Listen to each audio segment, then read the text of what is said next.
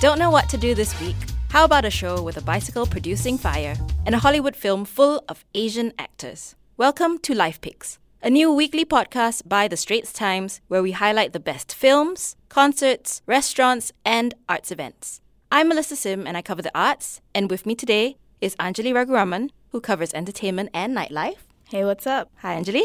Olivia Ho, who covers books and the arts. Hello. Hi, Olivia. And John Lui, who covers film. Hi. So, Anjali, tell us what you're looking forward to this week. So this weekend we have the Baybeats at the Esplanade. It's the 17th year of the music festival, which is typically known for its rock acts, alternative rock, punk, hardcore, all of that. But this year they're throwing in rap into the mix, mm. so that has never been done before.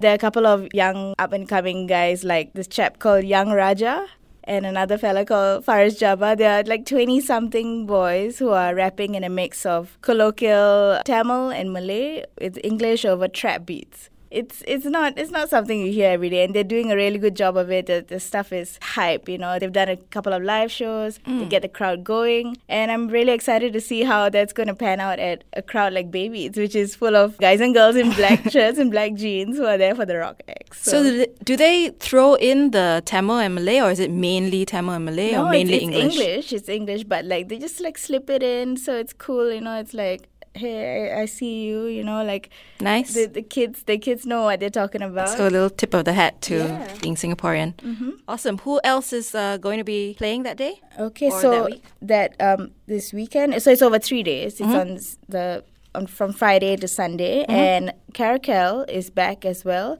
Uh, they're a post-hardcore band, and they're back with a new lineup a new bassist and as well as a new lead singer who's okay. a girl and she's awesome.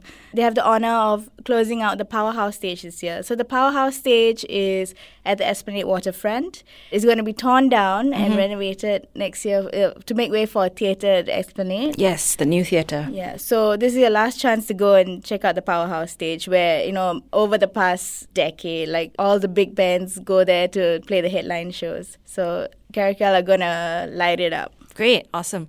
Olivia, tell us what's your pick for the week. Well, this weekend um, we have the Singapore Night Festival, and it is looking lit, literally, because they've got this Starlight Alchemy as an arts collective. A local arts collective is putting up Ember Rain, which is an installation in which you can cycle on a bicycle and sparkling embers fall down a five meter fire tower and um, that looks pretty exciting. Is this the first time they're performing? It is not the first time they're at Night Festival, but it does look like the festival is moving into a more interactive, immersive kind of experience. So instead of having, you know, major key acts that everyone's going to crowd around, they're having acts that are more scattered throughout the Bras Basah and Bugis precinct. Mm-hmm.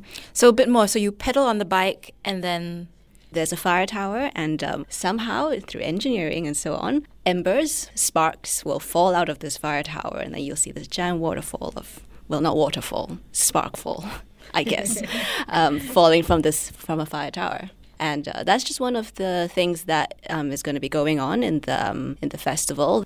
There's also a lightning duel between this um, British troupe called Lords of Lightning. So they're going to shoot nearly 4 million volts of electricity at each other and then, of course, we have the art installations. There are 14 art installations this year, including this aquatic forest by Leka Design Auditoire, who are going to turn the lawn of the National Museum of Singapore into um, what looks like an underwater forest. Quite a transformative experience. That sounds great. And that's going to be scattered in different locations or just the lawn? Oh, this one will be just the lawn. There'll be other installations elsewhere. I think Suzanne Victor's putting up a thousand skies um, somewhere else in the precinct. Great. That sounds yes. wonderful. John, Tell yes. us about which film we should watch in the week. Well, opening next week is the much anticipated Crazy Rich Asians, mm. of course, based on the best selling novel from 2013 by Kevin Kwan. What are you looking forward to? This film was shot in large part in Singapore, and it will be fun for Singaporeans, even if you don't like romantic comedies, which this is, to just go and have a look at the way Singapore is portrayed, you know, for the consumption of Westerners. So you've had a sneak peek at the film, right? Oh, yeah, I've seen it twice already. Okay, good. Yeah. So tell us just one thing you like about it, and maybe one thing you don't like so much? Okay, well, one thing I like is that generally it gets the look and feel of Singapore right. Of course, there's that Singapore Tourist Promotion Board stuff um, which we've seen in other films that were uh, shot here.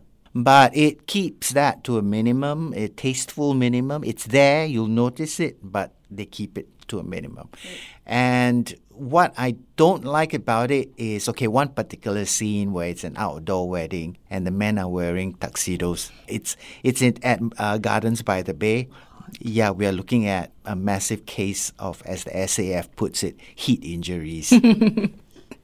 Great. Did you read the book? no, I did what uh, Olivia calls a DNF, did not finish. Ah, so Olivia, tell us. Why didn't you finish? I guess it just didn't grab me. Oh, did it grab you, Olivia? I find it very funny. Yes, I think they actually get better towards the end. So the first one, he was just feeling it out, but there's a really funny opening scene, which I hope makes it into the movie.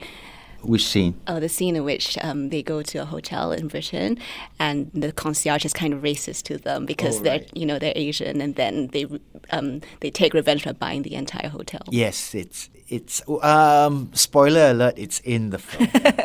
Okay, great. No more spoilers. Check it out next week. These are our picks for the week. Thank you, Anjali, Olivia, and John. If you have any feedback, send it to us at podcasts at sph.com.sg.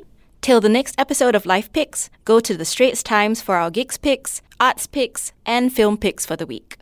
Also, check out our other podcasts on various topics at the Straits Times and the Business Times.